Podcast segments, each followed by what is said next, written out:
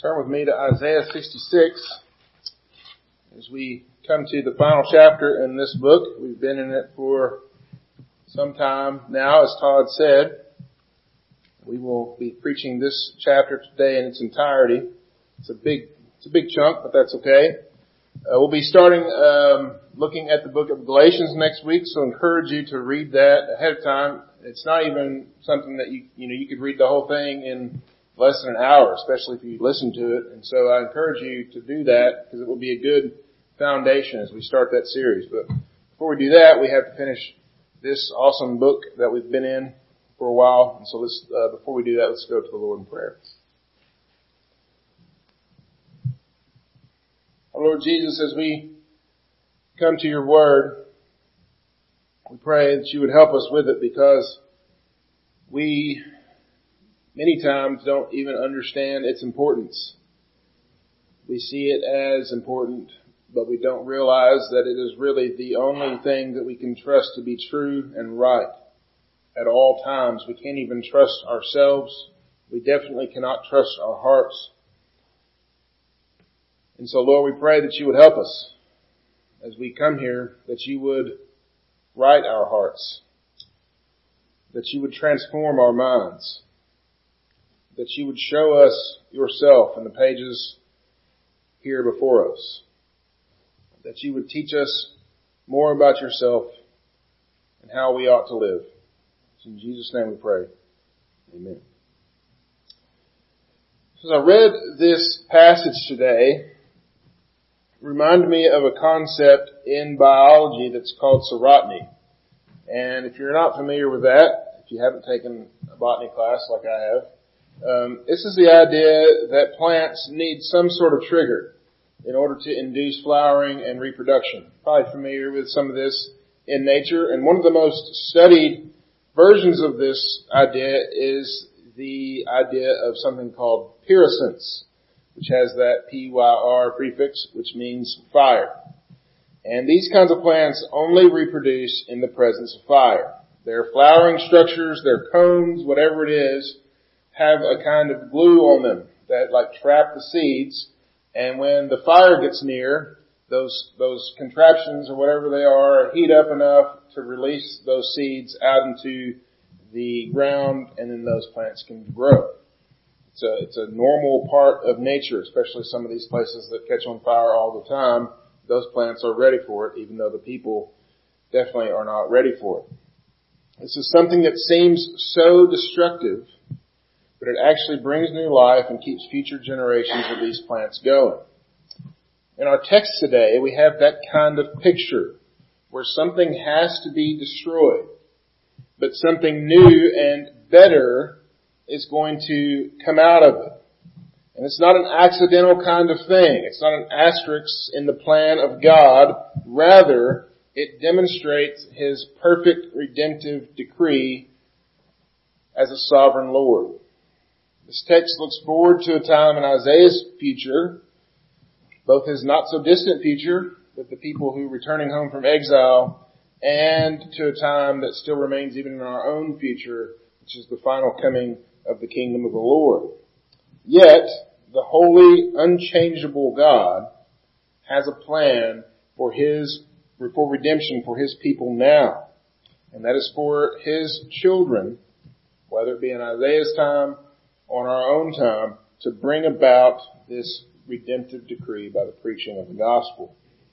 So as we look at this final chapter in Isaiah today, we'll see this kind of culmination happening, as this is the culmination not only of the main message of his work, but we see this same kind of thing mirrored in a lot of the New Testament works as well. This is why Isaiah is often called the first gospel.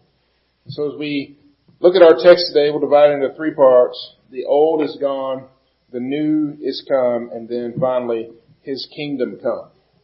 And so with that, let's look together at the text, Isaiah 66 in its entirety, starting at verse 1. Please stand with me in the honor of the reading of God's holy word. Isaiah 66, starting at verse 1. Thus says the Lord, Heaven is my throne, and the earth is my footstool. What is the house that you would build for me, and what is this place of my rest? All these things my hand has made, and so all these things came to be, declares the Lord.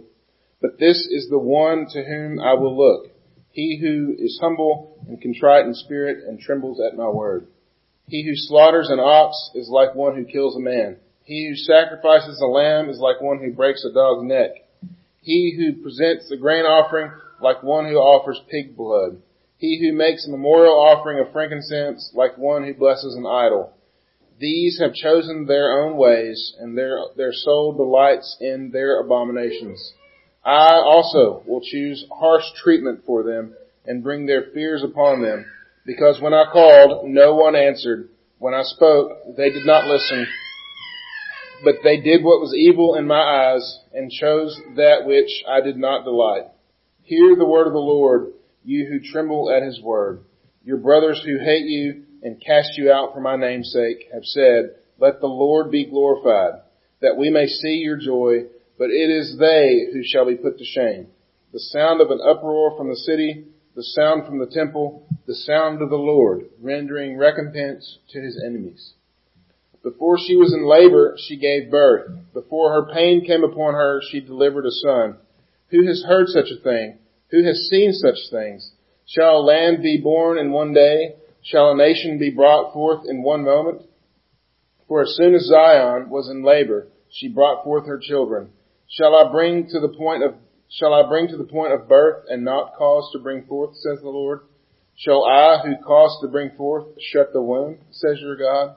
Rejoice with Jerusalem and be glad for her, all you who love her. Rejoice with her and joy, all you who mourn over her, that you may nurse and be satisfied from her consoling breast, that you may drink deeply with delight from her glorious abundance. For thus says the Lord, behold, I will extend peace to her like a river, and the glory of the nations like an overflowing stream. And you shall nurse, and you shall be carried upon her hip, and bouncing upon her knee. As one whom his mother comforts, so I will comfort you. So shall you, or you shall be comforted in Jerusalem. You shall see, and your heart shall rejoice. Your bones shall flourish like the grass, and the hand of the Lord shall be known to his servants, and he shall show his indignation against his enemies. For behold, the Lord will come in fire, and his chariots like the whirlwind, to render his anger and fury and his rebuke with the flames of fire. For by fire will the Lord enter into judgment, and by his sword with all flesh, and those slain by the Lord shall be many. Those who sanctify and purify themselves to go into the gardens, following one in the midst, eating pig's flesh and the abomination of mice, shall come to an end together, declares the Lord. For I know their works and their thoughts, and the time is coming to gather all nations and tongues, and they shall come and see my glory. I will set a sign among them, and from them I will send survivors to the nations of Tarshish and Pul and Lud, who draw a bow, to Tubal and Javan, to the coastlands far away, that have not heard my fame or seen my glory. And they shall declare my glory among the nations, and they shall bring all your brothers from all the nations as an offering to the Lord, on horses and in chariots, and in litters, and on mules, and on dromedaries, to my holy mountain Jerusalem, says the Lord, just as the Israelites bring their grain offering in a clean vessel to the house of the Lord. And some of them I will take for priests and for Levites, says the Lord. But as the new heavens and the new earth that I make shall remain before me, says the Lord, so shall your offspring and your name remain. From new moon to new moon, from Sabbath to Sabbath, all flesh shall come to worship before me, declares the Lord. And they shall go out and look on the dead bodies of men who have rebelled against me. For their worm shall not die, their fire shall not be quenched, and they shall be an abhorrence to all flesh. Amen. This is God's word. You may be seated.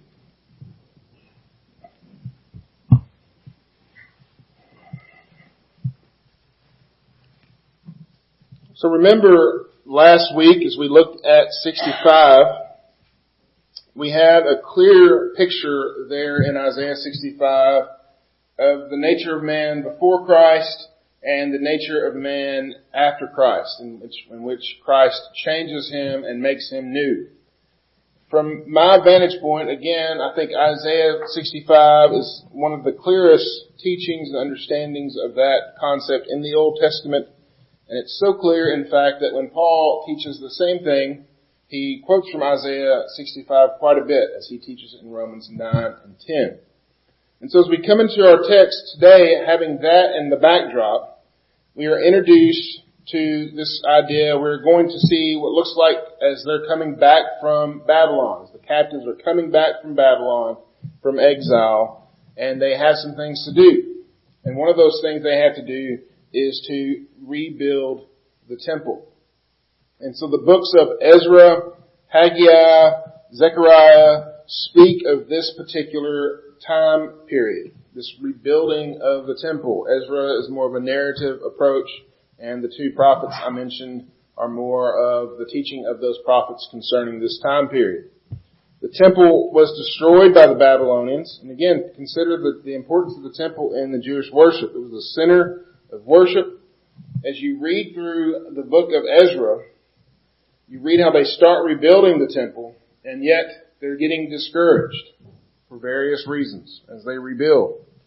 And so these prophets, Haggai and Zechariah, they come in and they restore hope in that process. And they see it through to conclusion. And this, what's called the Second Temple of Jerusalem, was a great thing. It was a glorious building, a wonderful sort of thing. And it would be a place of worship for the people of God for years and years to come. Yet, with that coming of the temple, there were also bad things that came along with it. And we see that as we read the works of the New Testament, particularly as we read the Gospels and seeing Jesus' life as he interacted with two of the temple authorities, the Pharisees and the Sadducees, who took the worship of God and exchanged it for the worship of man and the worship of his traditions. So as our text opens, you're going to see that theme come right out of the first several verses. This idea of the temple coming back, yet those who are in it being an abomination, the way that they worship. There's some terrible things going on, but yet from it, the Lord is going to bring something good. And that brings us to the first point, the old is gone. Look with me again at verse 1. Thus says the Lord, heaven is my throne, the earth is my footstool. What is the house that you would build for me? And what is the place of my rest? So here God announces himself. He compares, and he's saying, who could possibly even build a house for me? It's kind of a rhetorical question, right? What is this place, this house that you would build for me? He's the creator God. Where's this place that I need to rest, that you're making? The whole earth is his footstool. Why would he need a house to dwell in? And again, this is the idea that people think that they can contain God within this temple. Not physically, of course, at all, but that they could define him by choosing to worship him in a certain way. God reminds us quickly that it's not the how of worship, the things that we do, more so than it is the heart behind it. All these things my hand has made, verse 2. And so all these things came to be. But this is the one in whom I will look, he who is humble and contrite in spirit and trembles at my word. And then he gives some examples of those worship practices there in verses 3 and 4. And he kind of compares things that he has ordained with the thing that it's become. He who slaughters an ox is like one who kills a man. He who sacrifices a lamb is like one who breaks a dog's neck.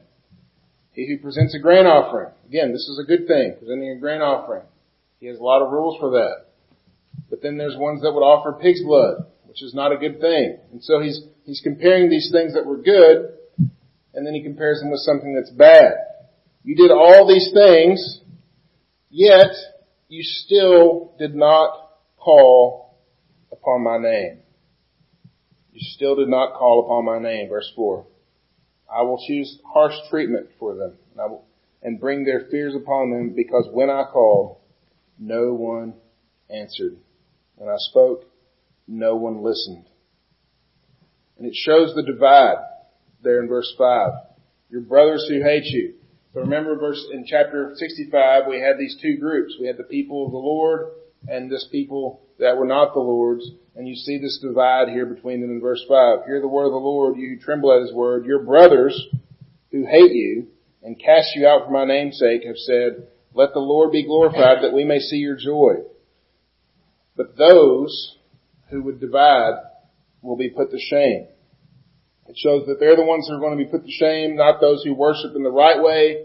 And there's this divide between those who would worship God the way that he wants to be worshiped and those that are not doing that. All this prophecy concerning the temple would be found in its fulfillment with the destruction of the temple and finally in 70 AD by Rome. Israel had built this beautiful temple to the Lord. It's a good thing, and it was filled with this self-centered worship. And even when the Son of Man came, Jesus came, and he went into the temple to speak to those people. Even Jesus speaking to them didn't sway them. Rather than hear his voice, rather than turn from their wicked ways of worship, they killed him instead, and they went about their business. As we read things like this, brothers and sisters in Christ, we read about these abominations of the temple.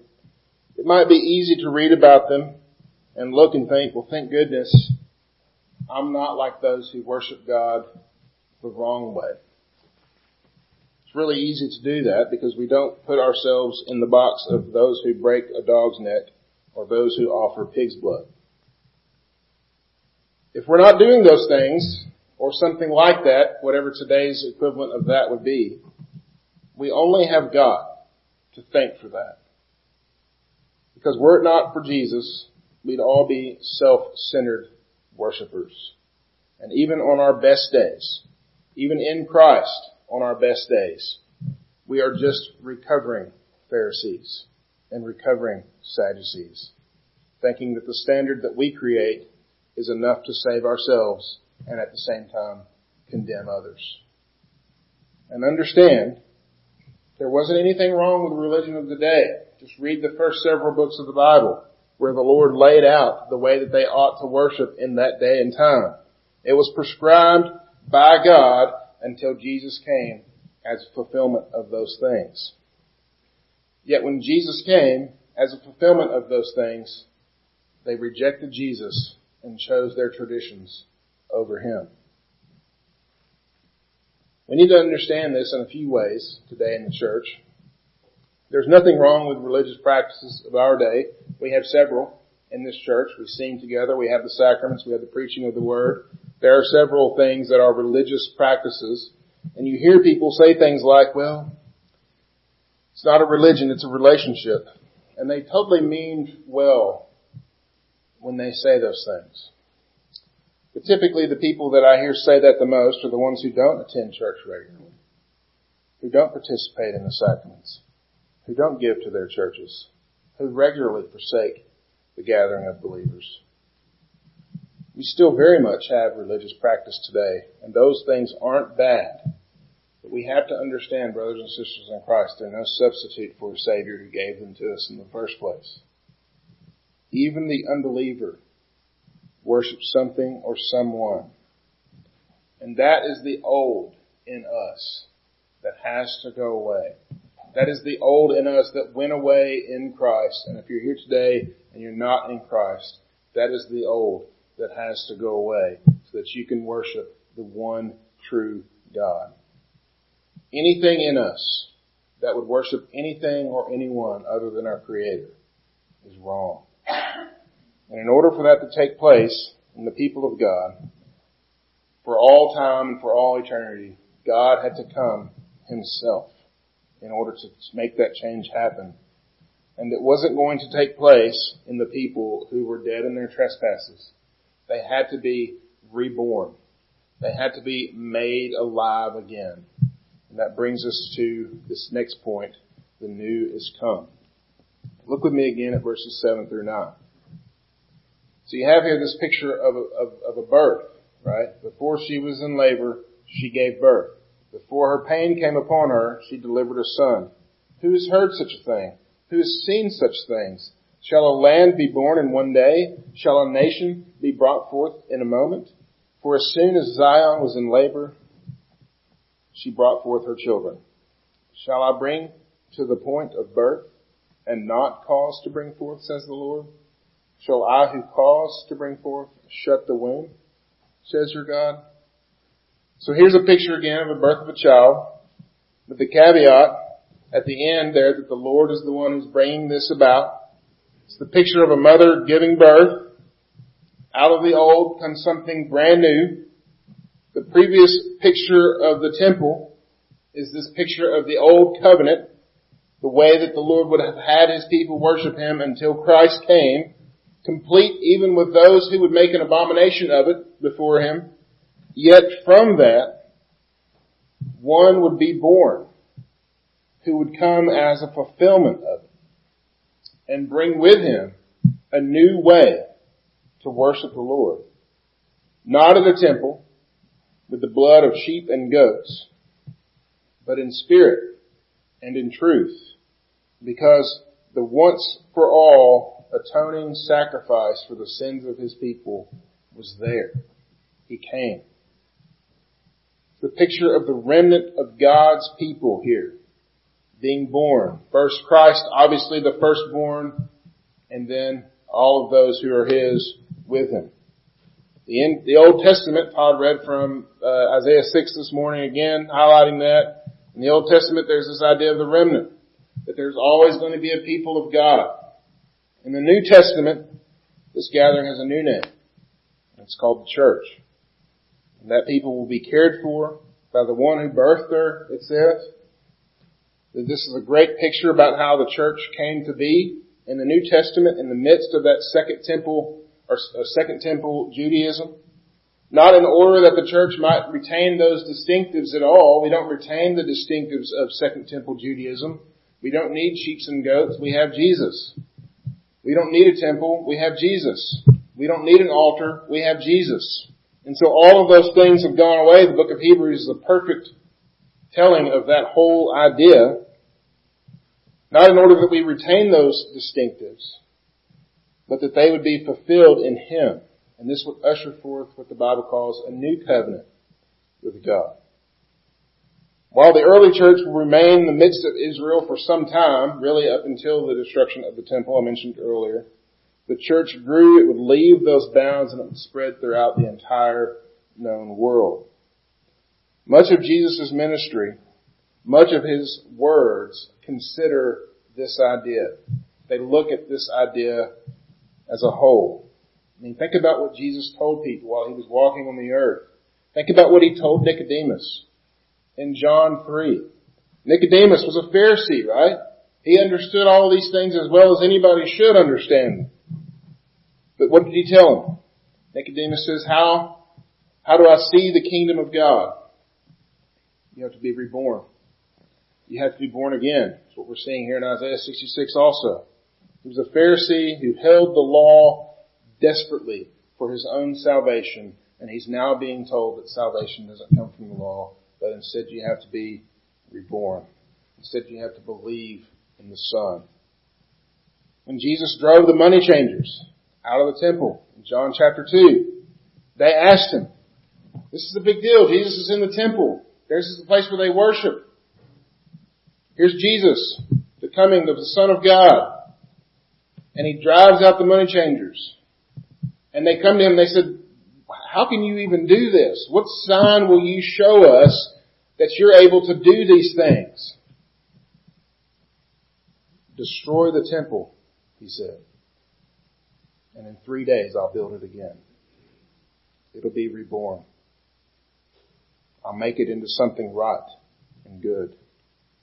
Jesus' coming fulfilled the religious practices of the temple of God because he's a better priest. He's a better sacrifice, and he doesn't live in a temple made by man, but he lives in the hearts of his people.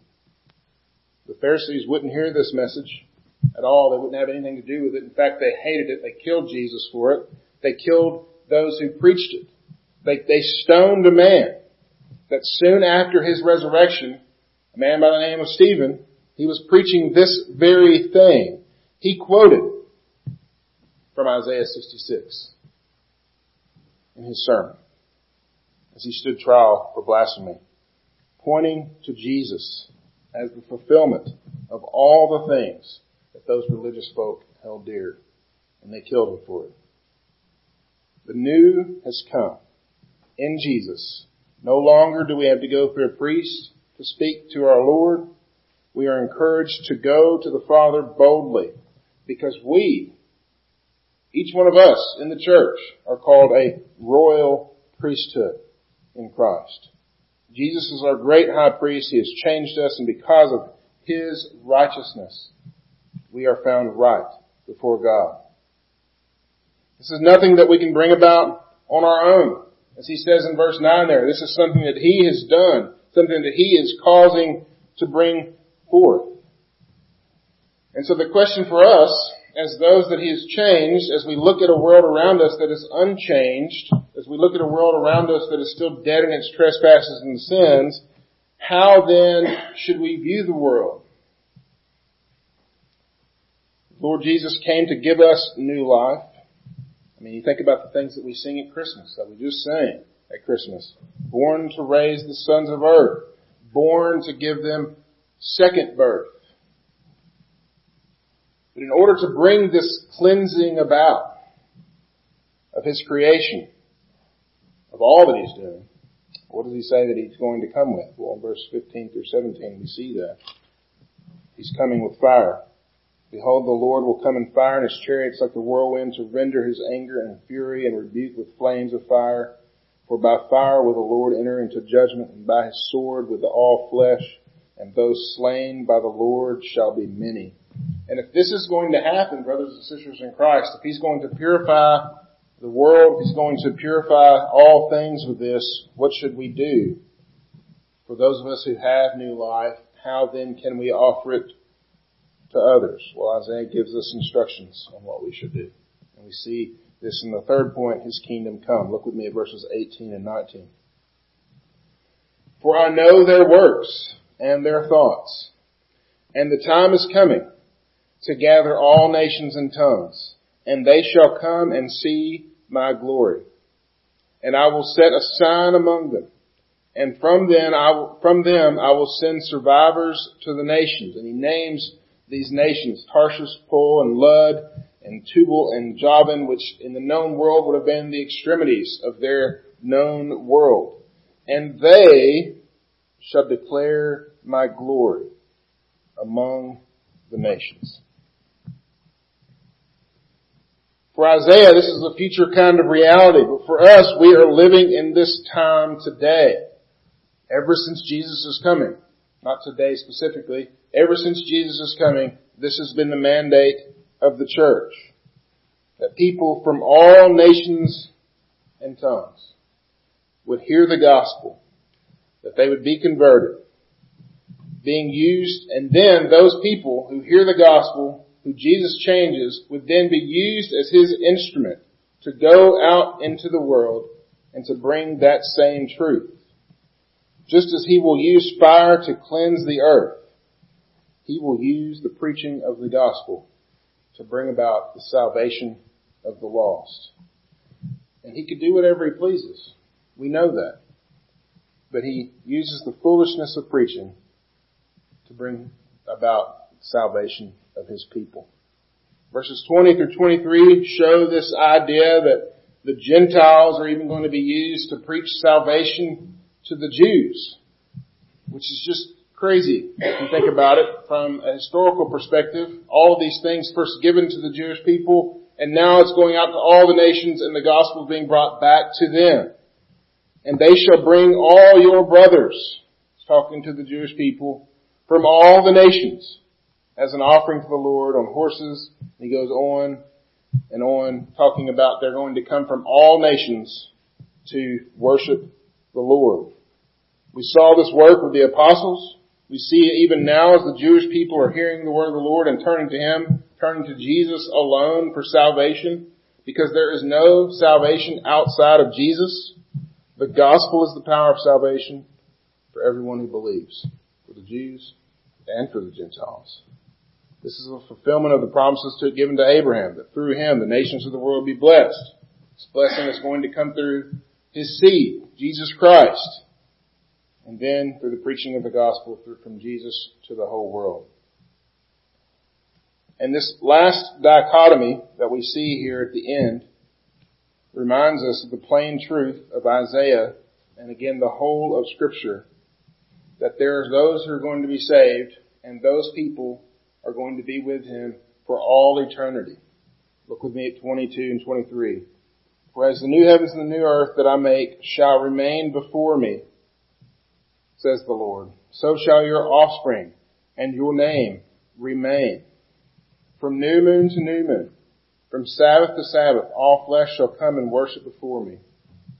This shows the eternality of where we're going in him. But notice not everyone is going. Not everyone is going to worship him for all time. And not everyone is going to remain in him. Because we also have verse 24. This is the last verse of Isaiah reminding us. And they shall go out and look on the dead bodies of the men who have rebelled against me. And notice, their death isn't just a one-time sort of thing, because for their worm shall not die, their fire shall not be quenched, and they shall be an abhorrence to all flesh. Just as those who are his will remain forever in him, those who are not his will remain apart from him forever. Jesus used this verse in his own teaching on hell when he compared it to Jerusalem's garbage dump, a place where the fire doesn't go out and the worm doesn't die. The fire doesn't go out and the worm doesn't die because they never lack for fuel in that place. The hell that Jesus spoke of was eternal and continual, just like the new heavens and the new earth that he spoke of were eternal and continual. And that's it. There's no third option. To everyone who hears this, there's not another thing that you can do concerning the Lord. You either believe in him or you don't. Either you will spend an eternity with Jesus and his covenant people, or you will spend an eternity without him as his eternal object of wrath. And he is the difference maker, not you. He's the one who makes the difference. And so in order to gain this reward that he offers, you need only to call upon his name and be saved. Believe that he is risen from the dead, that death is put to death, that sin is no more. Believe that he is Lord, and you can be saved. For the Christian, we have a responsibility as the people of God to preach this message to the world. Their religion won't save them. It's not even meant to. It's not meant to save them. Whether their religion, it doesn't matter what it is. It could be wealth, safety, it's a big one nowadays, science, whatever it is, it can't save them. Only Jesus can. And that's the message the church must preach.